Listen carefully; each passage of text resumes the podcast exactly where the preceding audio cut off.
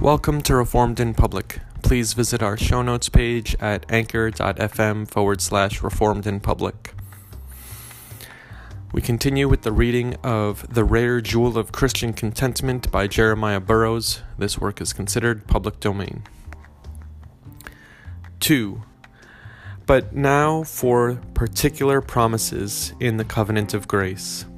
A gracious heart looks upon every promise as coming from the root of the great covenant, the grace in Christ.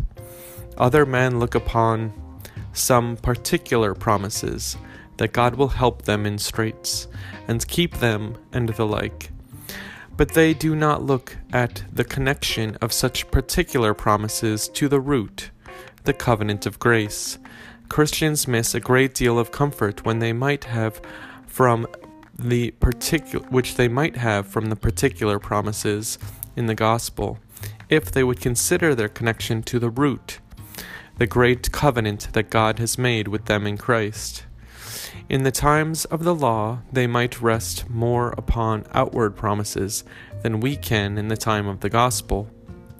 I gave you the reason why we who live in the times of the gospel cannot depend so much on a literal fulfillment of the outward promises that we find in the Old Testament as they could in the time of the law. But there was a special covenant that God pleased to call a new covenant by way of distinction from the other covenant. That is made with us in Christ for eternal life. So, even the law was given to them in a more peculiar way for an external covenant of outward blessings in the land of Canaan, and so God dealt with them in a more external covenant than he does now with his people.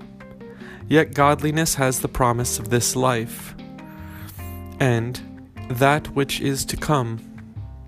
We may make use of the promises for this life, but yet not so much to rest upon the literal performance of them as they of old might.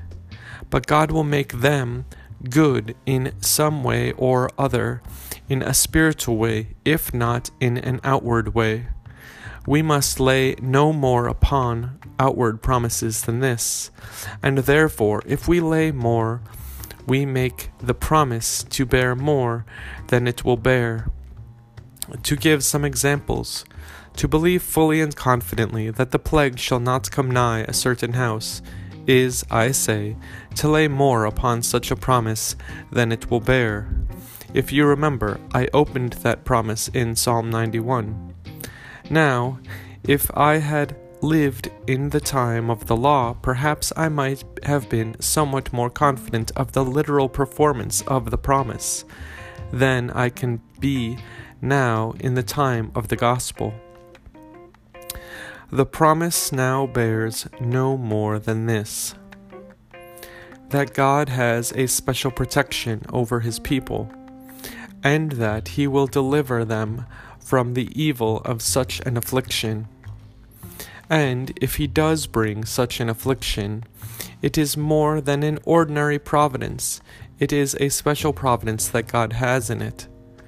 I thought I would give you several promises for the contentment of the heart in the time of affliction.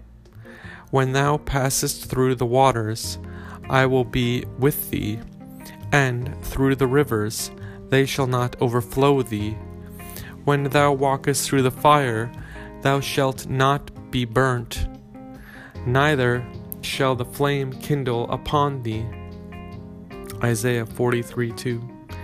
Certainly, though this promise was made in the time of the law, it will be made good to all the saints now, one way or other, either literally or in some other way.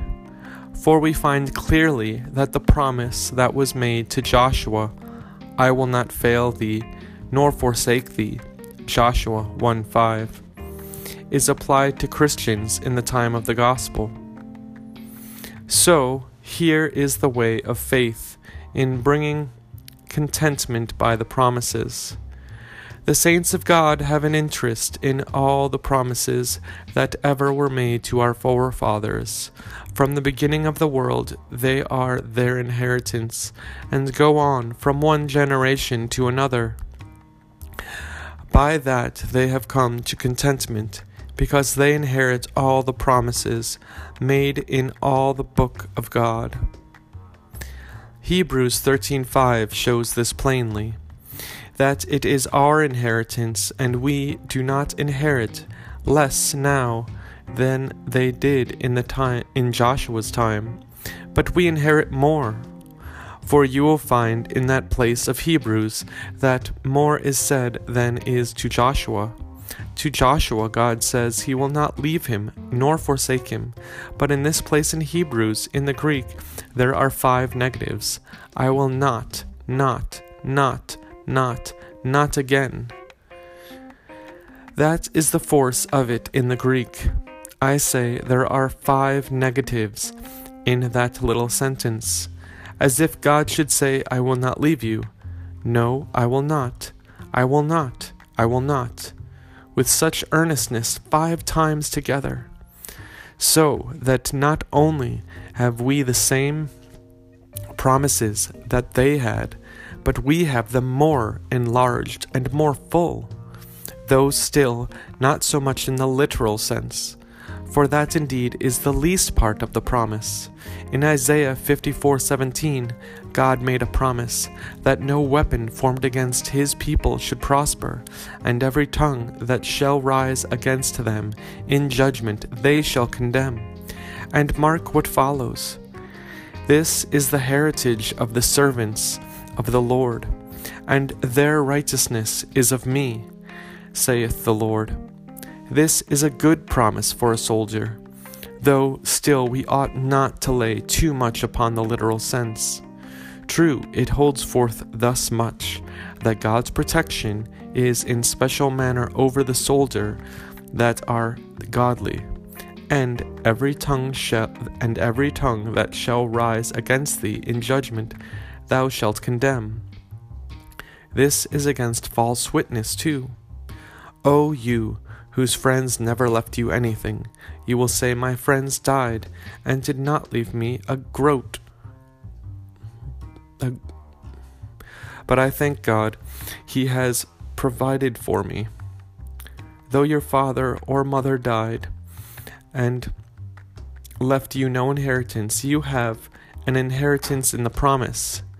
This is their heritage, so that there is no godly man or woman, but is a great heir. Therefore, when you look into the book of God and find any promise there, you may make it your own, just as an heir who rides over a lot of fields and meadows says, this meadow is my inheritance, and this cornfield is my inheritance. And then he sees a fine house and says, this fine house is my inheritance. He looks at them with a different eye from a stranger who rides over those fields. A carnal heart reads the promises and reads them merely as stories, not that he has any great interest in them. But every time a godly man reads the scriptures, remember this when you are reading the scripture, and there meets with a promise, he ought to lay his hand upon it and say, this is part of my inheritance, it is mine, and I am to live upon it. This will make you contented. It is a mysterious way of getting contentment. And there are several other promises that bring contentment. Psalm 34:10, 37:6, Isaiah 58:10. So much for the mystery of contentment by way of the covenant. There are 2 or 3 things more that show how a godly man has contentment in a mysterious way, different from any carnal heart in the world. As follows, 14. He has contentment by realizing the glorious things of heaven to him. He has the kingdom of heaven as present, and the glory that is to come. By faith he makes it present. So the martyrs had contentment in their sufferings, For some of them said, though we have but a hard breakfast, yet we shall have a good dinner. We shall very soon be in heaven. Do not but shut your eyes, said one, and you shall be in heaven at once. We faint not, says the apostle. 2 Corinthians 4:16. Why? Because these light afflictions that are but for a moment work for us a far more exceeding and eternal weight of glory. They see heaven before them, and that contents them, when you sailors see the haven before you, though you were mightily troubled before you could see any land, yet when you come near the shore and can see a certain landmark, that contents you greatly. A godly man in the midst of the waves and storms that he meets with can see the glory of heaven before him, and so contents himself. One drop of the sweetness of heaven is enough to take away all the sourness and bitterness of all the afflictions in the world. We know that one drop of sourness or one drop of gall will make bitter a great deal of honey, but a spoonful of sugar into a cup of gall or wormwood. Put a spoonful of sugar into a cup of gall or wormwood, and it will not sweeten it. But if you put a spoonful of gall into a cup of sugar, it will embitter that. Now it is otherwise in heaven. One drop of sweetness will sweeten a great deal of our sour affliction, but a great deal of sourness and gall will not embitter a soul who sees the glory of heaven that is to come. A carnal heart has no contentment, but from what he sees before him in the world. But a godly heart has contentment from what he sees laid up for him in the highest heavens. 15. The last thing that I would mention is this: a godly man has contentment by opening a letter out his heart to God. A godly man has contentment by opening and letting out his heart to God. Other men or women are discontented, but how do they help themselves? By abuse? By bad language? Someone crosses them, and they have no way to help themselves, but by abuse and by bitter words. And so they relieve themselves in that way when they are angry. But when a godly man is crossed, how does he relieve himself? He is aware of his cross as well as you, but he goes to God in prayer, and there opens his heart to God and lets out his sorrows and fears. And there he opens his heart to God and lets out his sorrows and fears, and then can come away with a joyful countenance. Do you find that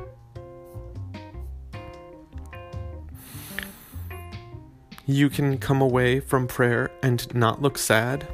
It is said of Hannah that when she had been at prayer, her countenance was no more sad.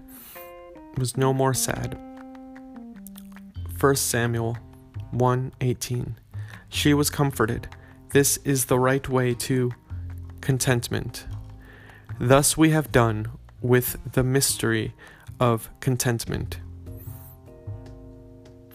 Now, if you can but put these things together that we have spoken of, you may see fully what an art Christian contentment is. I believe we now begin chapter 3. The title is How Christ Teaches Contentment. Contentment is not such a poor business as many make it. They say, you must be content, and so on. But Paul needed to learn it, and it is a great art and mystery of godliness to be content in a Christian way. And it will be seen to be even more of a mystery when we come to show what lessons a gracious heart learns when it learns to be contented. I have learned to be contented. What lessons have you learned? Take a scholar who has great learning and understanding in arts and sciences.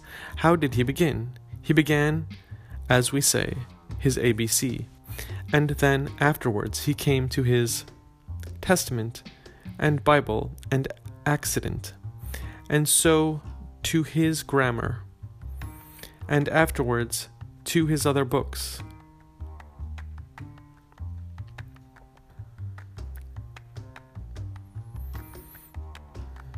Accidents, the part of grammar dealing with inflections.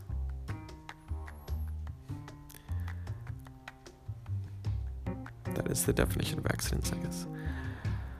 So, a Christian coming to contentment is as a scholar in Christ's school, and there are many lessons to teach the soul, to bring it to this learning. Every godly man or woman is a scholar. It cannot be said of any Christian that he is illiterate, but he is literate, a learned man, a learned woman. Now the lessons that Christ teaches to bring us to contentment are these. 1. The lesson of self-denial. It is a hard lesson. You know that when a child is first taught, he complains, "This is hard." It is just like that. When I remember Bradford the martyr said, "Whoever has not learned the lesson of the cross has not learned his ABC in Christianity." This is where Christ begins with his scholars, and those in the lowest form must begin with this. If you mean to be Christians at all, you must buckle to this, or you can never be a Christian. Just as no one can be a scholar unless he learns his ABC, so you must learn the lesson of self-denial, or you can never become a scholar in Christ's school. That is the first lesson that Christ teaches any soul, self-denial, which brings contentment, which brings down and softens a man's heart. You know how, when you strike something soft, it makes no noise, but if you strike a hard thing, it makes a noise. So with the hearts of men who are full of themselves and hardened with self-love, if they receive a stroke, they make a noise. But a self-denying Christian yields to God's hand and makes no noise. When you strike a wool slack, it makes no noise because it yields to the stroke. So a self-denying heart yields to the stroke and thereby comes to this contentment. Now there are several things in this lesson of self-denial. I will not enter into the doctrine of self-denial, but only show you how Christ teaches self-denial and how that brings contentment. 1. Such a person learns to know that he is nothing. He comes to this, to be able to say, "Well, I see I am nothing in myself." That man or woman who indeed knows that he or she is nothing and has learned it thoroughly will be able to bear anything. The way to be able to bear anything is to know that we are nothing in ourselves. God says to us, "Wilt thou set thine eyes upon that which is not?" Proverbs 23:5. Speaking of riches, "Why, blessed God, do not you do so? You have set your heart upon us, and yet we are nothing." God would have set our hearts upon riches, because they are nothing. And yet God is pleased to set his heart upon us, and we are nothing. That is God's grace. Free grace, and therefore it does not much matter what I suffer, for I am as nothing. 2. I deserve nothing. I am nothing and I deserve nothing. Suppose I lack this and that thing which others have. I am sure that I deserve nothing, except it be hell. You will answer any of your servants who is not content, "I wonder what you think you deserve." Or your children, "Do you deserve it that you are so eager to have it?" You would stop their mouths thus, and so we may easily stop our own mouths. We deserve nothing, and therefore, why should we be impatient if we do not get what we desire? If we had deserved anything, we might be troubled, as in the case of a man who has deserved well of the state or of his friends, yet does not receive a suitable reward. It troubles him greatly. Whereas if he is conscious that he has deserved nothing, he is content with a rebuff. I can do nothing, Christ says. Without me, you can do nothing. Why should I make much of it, to be troubled at discontent and discontented, if I had not got this and that? When the truth is that I can do nothing. If you were to come to one who is angry because he has not got such food as he desires and is discontented with it, you would answer him, I marvel what you do, or what you use. I marvel what you do, or what use you are. Should one who will sit still and be of no use, yet for all that have all the supply that he could possibly desire, do but consider of what use you are in the world, and if you consider what little need God has of you, and what little use you are, you will not be much discontented, if you have learned this lesson of self-denial. Though God cuts you short of certain comforts, yet you will say, since I do but little, why should I have much? This thought will bring down a man's spirit as much as anything. For I am so vile that I cannot of myself receive any good. I am not only an empty vessel, but a corrupt and unclean vessel, that would spoil anything that comes into it. So are all our hearts, every one of them is not only empty of good, but is like a musty bottle that spoils even good liquor that is poured into it. 5. If God cleanses us in some measure and puts into us some good liquor, some grace of His Spirit, yet we can make use of nothing when we have it. If God but withdraws Himself, if God leaves us one moment after He has bestowed upon us the greatest gifts, and whatever abilities we can desire, if God should say, I will give you them, now go and trade, we cannot progress one foot further if God leaves us. Does God give us gifts and abilities?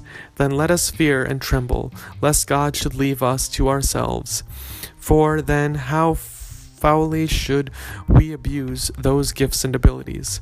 You think other men and women have memory and gifts and abilities, and you would fain have them, but suppose God should give you these, and then leave you, you would utterly spoil them. 6. We are worse than nothing. By sin, we become a great deal worse than nothing. Sin makes us more vile than nothing, and contrary to all good. It is a great deal worse to have a contrariety to all that is good, than merely to have an emptiness of all that is good.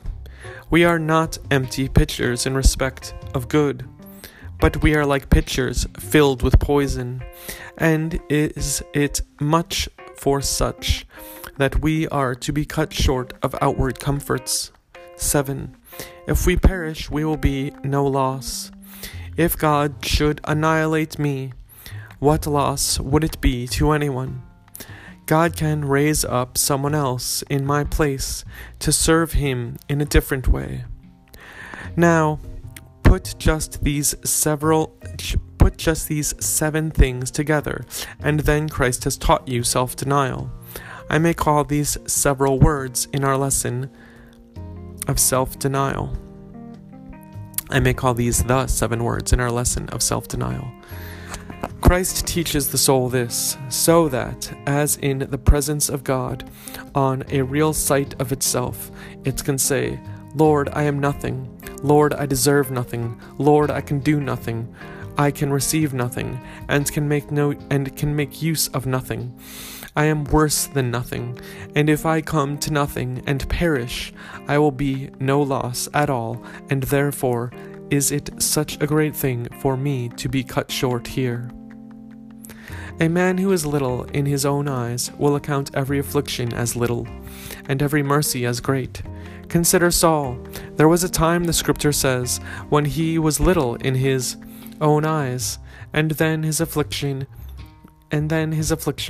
were but little to him, when some would not have had him to be king, but spoke contemptuously of him. He held his peace.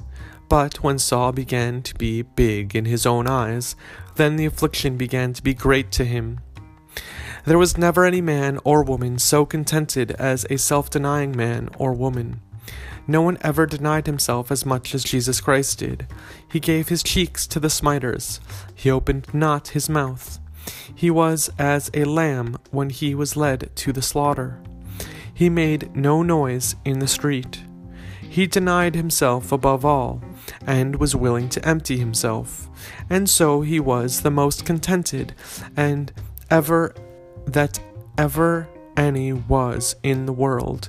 And the nearer we come to learning to deny ourselves as Christ did, the more contented shall we be. And by knowing much of our own vileness, we shall learn to justify God. Whatever the Lord shall lay upon us, yet he is righteous, for he has to deal with a most wretched creature.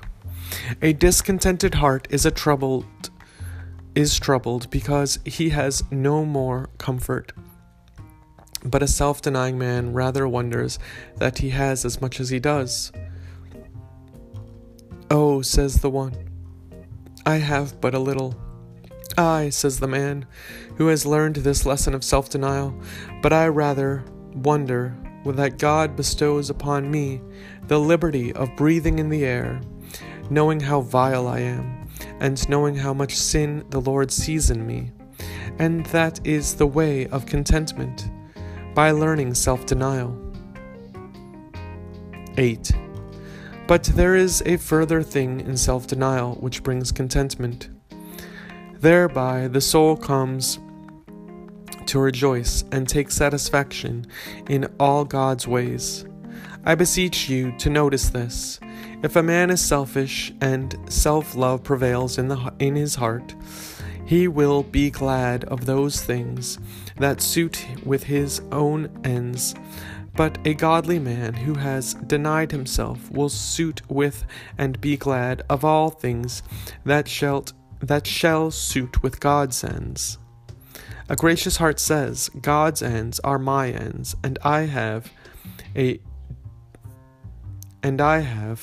denied my own ends." So he comes to find contentment in all God's ends and ways, and his comforts are multiplied, whereas the comforts of other men are single. It is very rare that God's way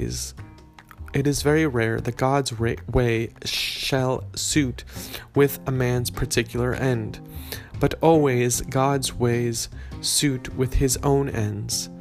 If you will only have contentment when God's ways suit with your own ends, you cannot have it only now. You can have it only now and then. But a self-denying man denies his own ends, and only looks at the ends of God, and therein he is contented. When a man is selfish, he cannot but have a great deal of trouble and vexation. For if I regard myself, my ends are so narrow that 100 things will come and jostle me, and I cannot have room in those narrow ends of my own. You know, in the city, what a great deal of stir there is in narrow streets, since Thames Street is so narrow. They jostle and wrangle and fight one with another because the place is so narrow. But in a broad street, they can go quietly. Similarly, men who are selfish meet and so jostle with one another. One man is for self in one thing, and another man is for self in another thing, and so they make a great deal of stir. But those whose hearts are enlarged and make public things their ends, and can deny themselves, have room to walk, and never jostle with one another as others do. The lesson of self-denial is the first lesson that Jesus Christ teaches men who are seeking contentment.